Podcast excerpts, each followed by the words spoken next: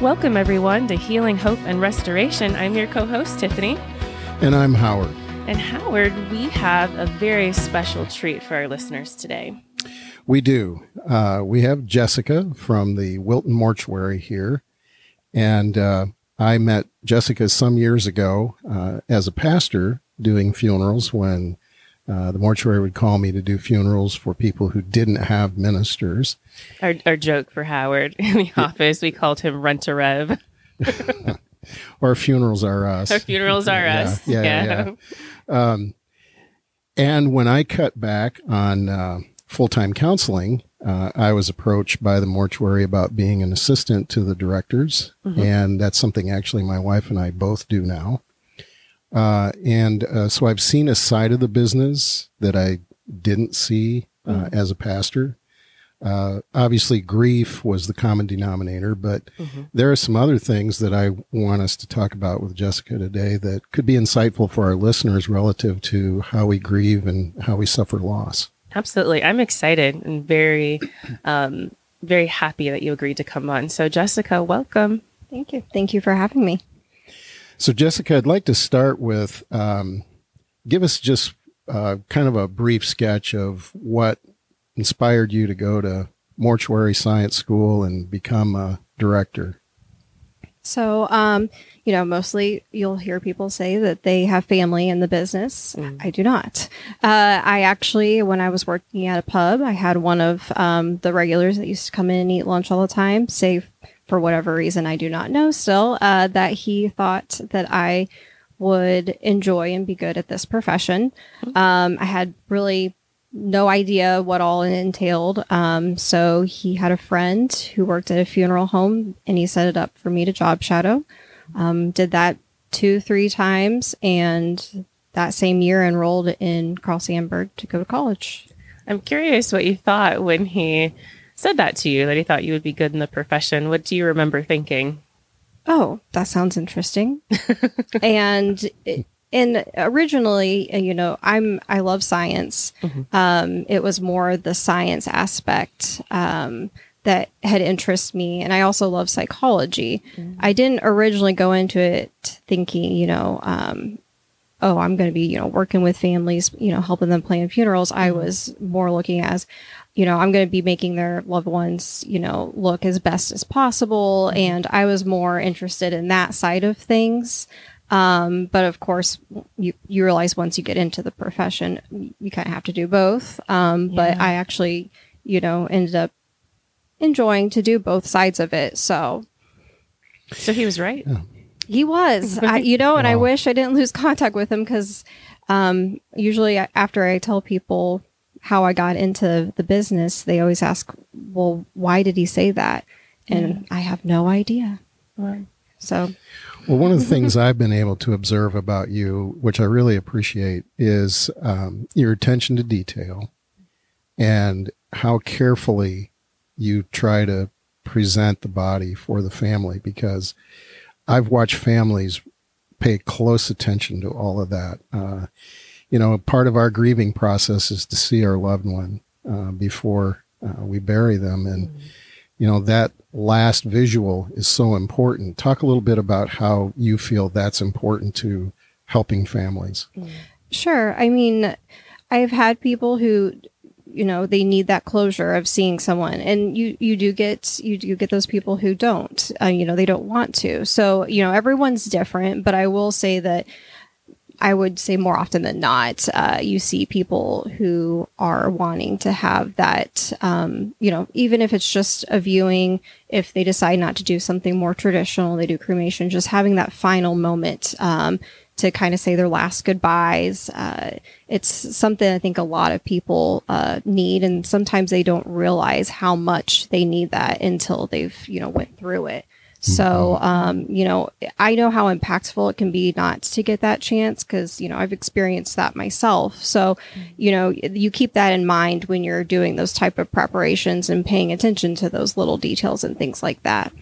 I'm curious, you know, in your work, have you seen any trends um, or any changes, you know, in the profession as far as people maybe um, either more so desiring to have that final viewing or let me or not, like going more towards like celebrations of life where it's mostly pictures and, you know, the body's not laid out or present?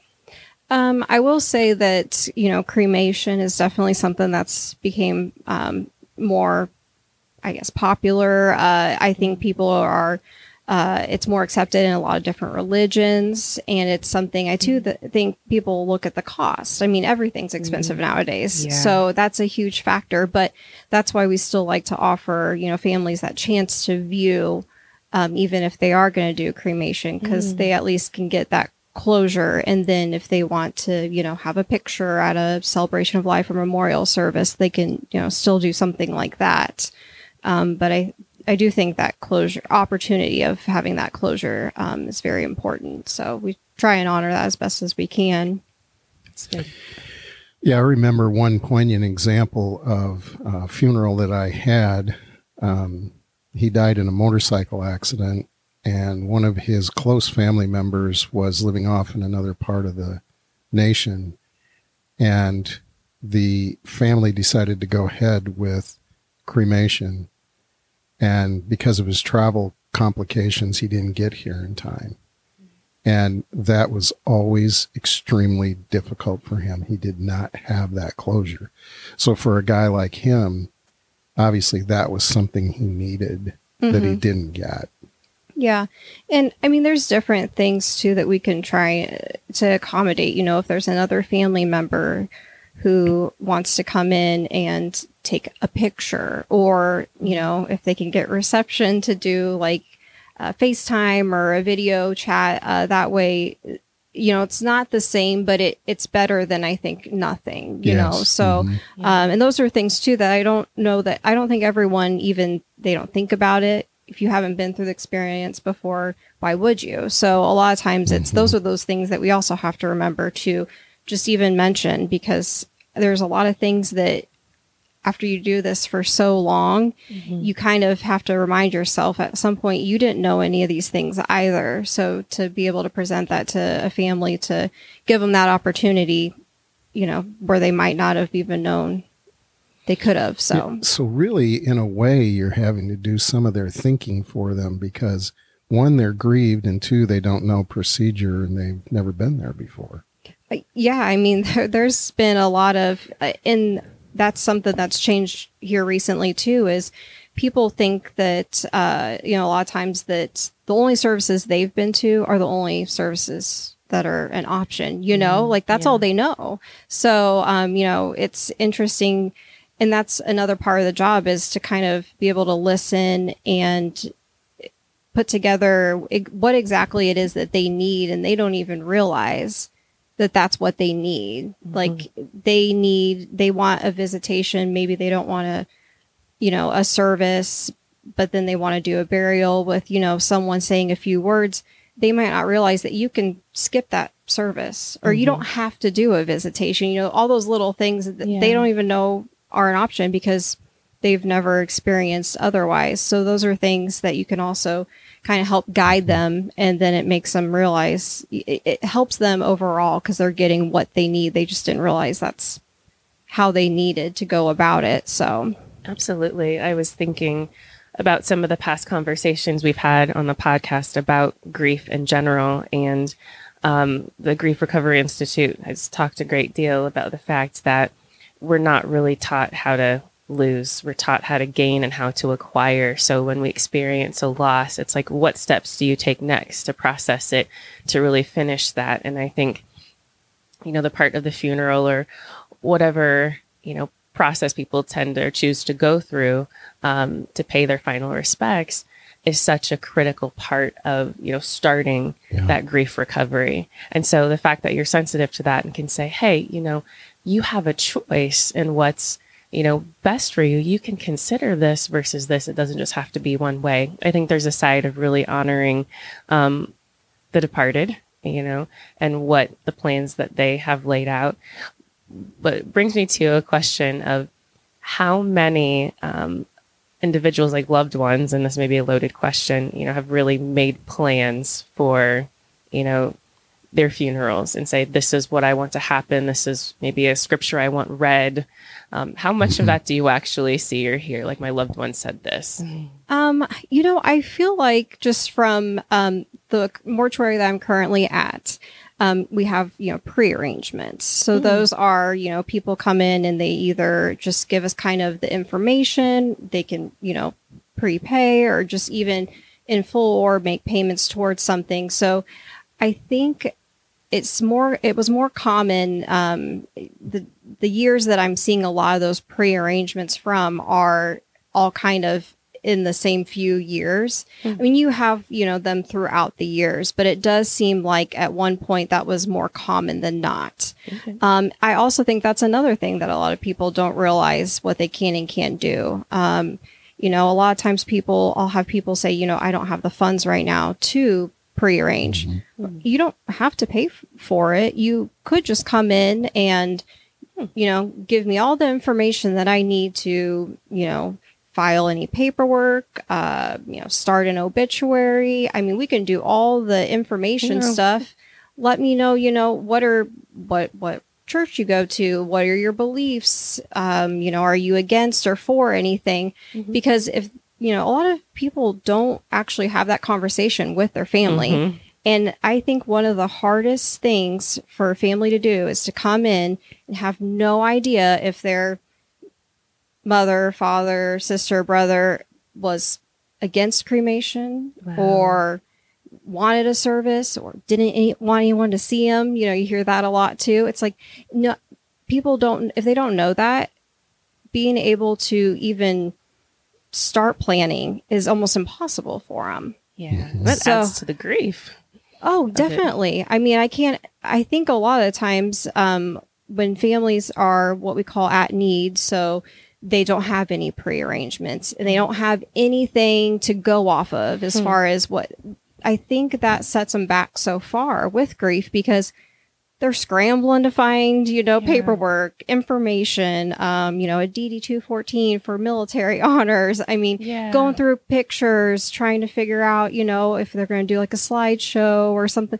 I mean, so much time is spent doing that that they can't even begin to start thinking about what actually happened. Yeah. So, you know, I think, you know, some of that can be therapeutic, like going through pictures and things like that. But when you're in a rush to do it, you know, because you're trying to hurry up and get it all together Not a for lot of processing. right. I, you know, so I think a lot of times it hits people after the fact.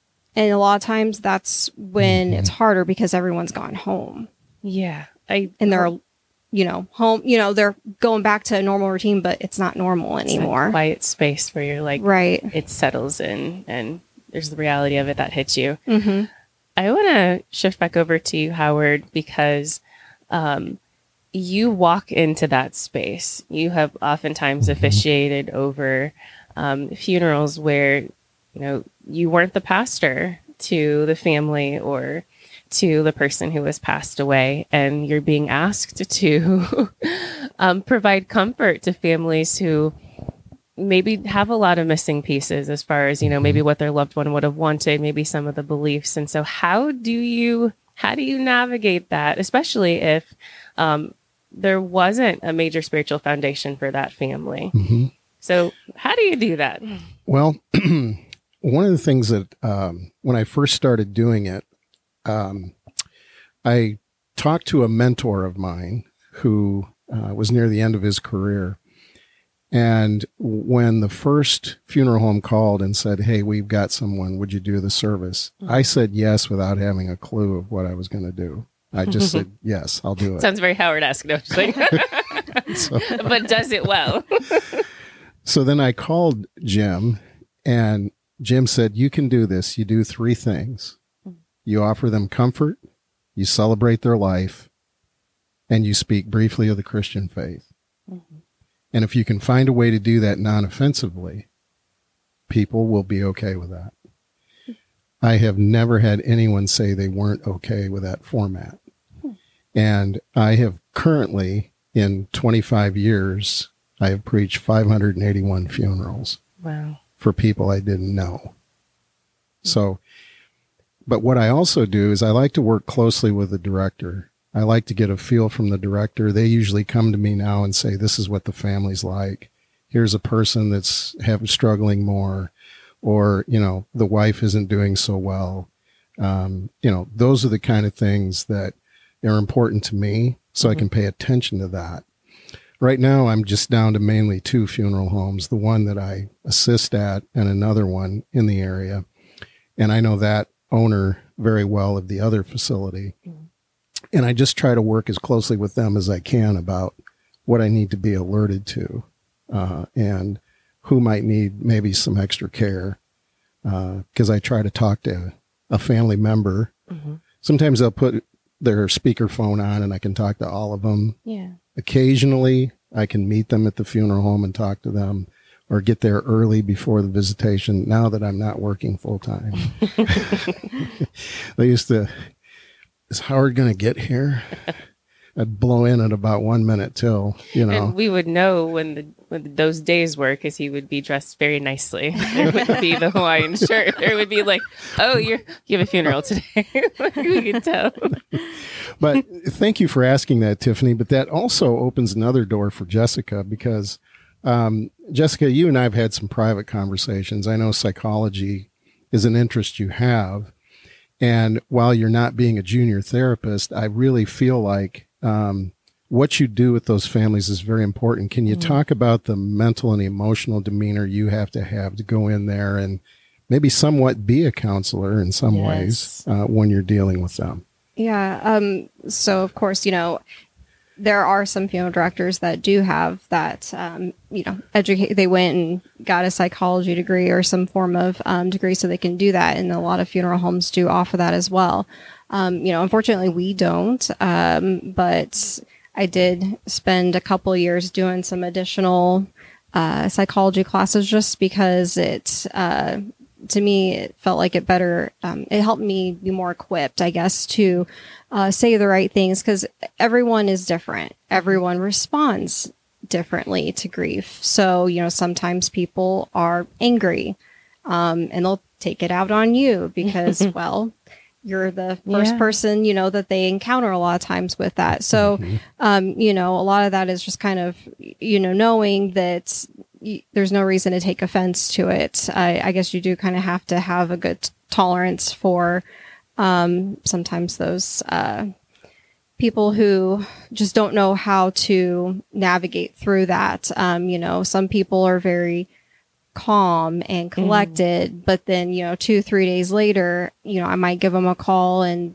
you know, let them know that I have maybe something like, uh, paperwork or something that I need to deliver to them or have them pick up and they'll, you know, just, they'll just kind of break down right there on the phone. So you can tell that sometimes and it's different timing for everyone. It's, and it's different emotions for everyone. So, um, yeah, sometimes it's, uh, you, it's being able to, I guess, keep up and be with those emotions and not let it affect you personally. Cause I mean, they do, they don't know you. They're not, atta- they're not purposely trying to attack you for any reason. It's just, you're just there and you're directly talking to them about something that they're just not quite ready to deal with or they just don't want to sometimes deal with it sometimes it's just you know so it's kind of all over the place and it's just being able to kind of keep up more or less so And you're walking with people during through Yeah. some of the hardest times in their life. Mm-hmm. Like Absolutely. they're typically not coming to you talking about the really great things. No yep unfortunately i meet most people um you know at the at the funeral home. So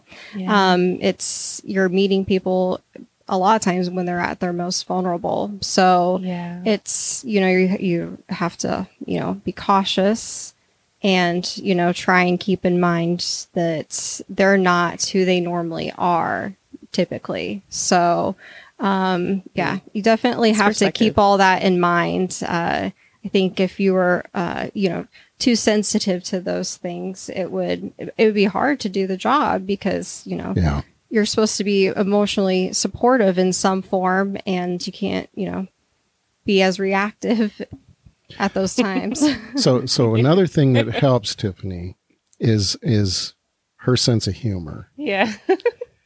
Uh, I love that. So, so one night, you know, I've got my badge on, funeral assistant with my name on it, she's standing in front of me, and and the wife, uh, you know, elderly wife, says to her son, "Who's that guy back there?" and he says, "Well, Jessica's the director, mom." And she goes, "I want to talk to that guy." And so she asks Jessica, "Who is that guy?" And Jessica goes, Well, that's my boss. I said, Why did you tell her that? She said, I couldn't explain what it is that you do. it's like, okay. but we navigated through that. I'm glad the son was there and he guided her back to Jessica and they talked about what they needed to talk about. But to not be offended. like, right. and it seemed like she really needed Howard at that time. Exactly. So I will let him be my boss in those moments if it helps the family. So that's exactly right. And that is why you are fantastic at what you do. Well, you, in an, in our world, Jessica, the world that Tiffany and I work in, I heard you identifying three things that you have to have, and I think you exemplify these. So, one, you have to be securely attached to yourself.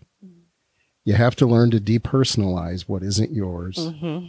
and to extend empathy when people are not necessarily giving it back to you.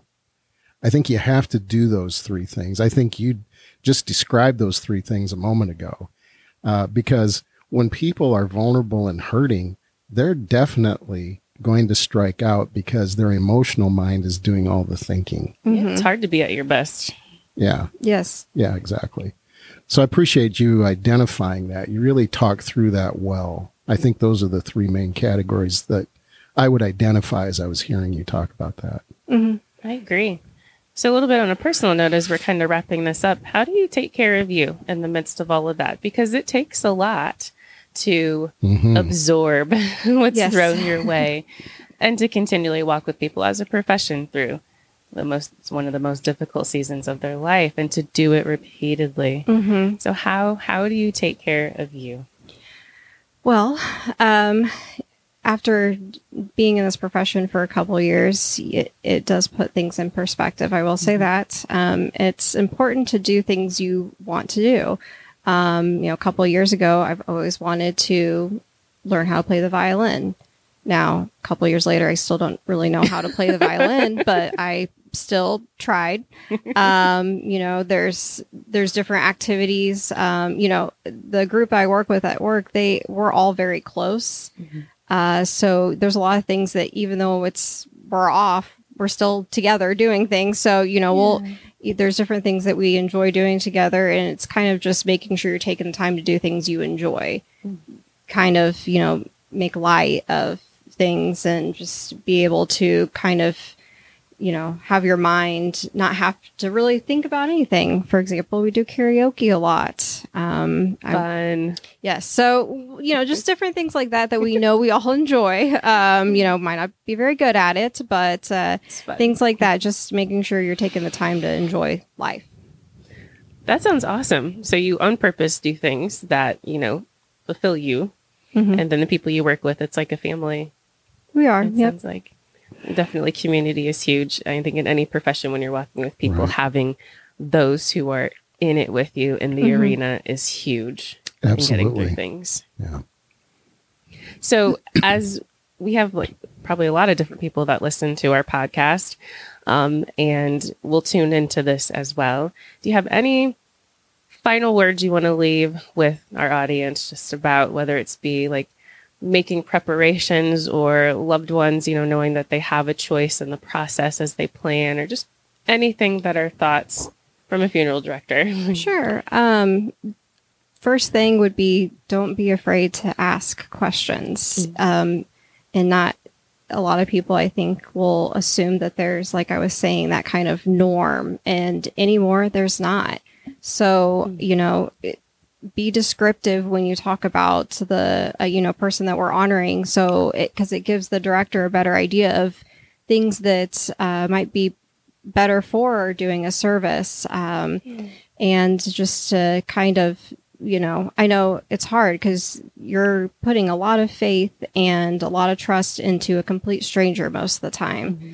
so you know the more information we get the more that you're open about the things that would honor that person, that just helps us even more. So, um, but definitely being open to, you know, asking questions and things like that. I think that's definitely uh, helpful going in with that mindset. So, very cool. I think you've given, definitely given me and hopefully our listeners a lot to think about, you know, as we navigate this process and things that we just may not have known. So thank you again for coming on and sharing your wisdom and knowledge. And I agree with the man in the pub who, who identified that in you. It may have been very much so a divine appointment in the Lord, well, you know, speaking that into your life because yeah. it sounds like you are really good at what you do. Thank you. And thank you for having me.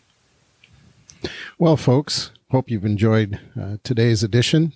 And as always, we sign off with God bless and shalom. The information contained in our podcast and on our social media pages is for informational purposes only. All views expressed are solely those of the individuals involved and do not represent the opinions of any entity whatsoever with which we have been, are now, or will be affiliated. The information is not meant to diagnose or treat any mental health condition. If you are experiencing mental health symptoms, we encourage you to contact a mental health provider in your community. If you are experiencing a mental health emergency, please call 911 or go to the nearest emergency room.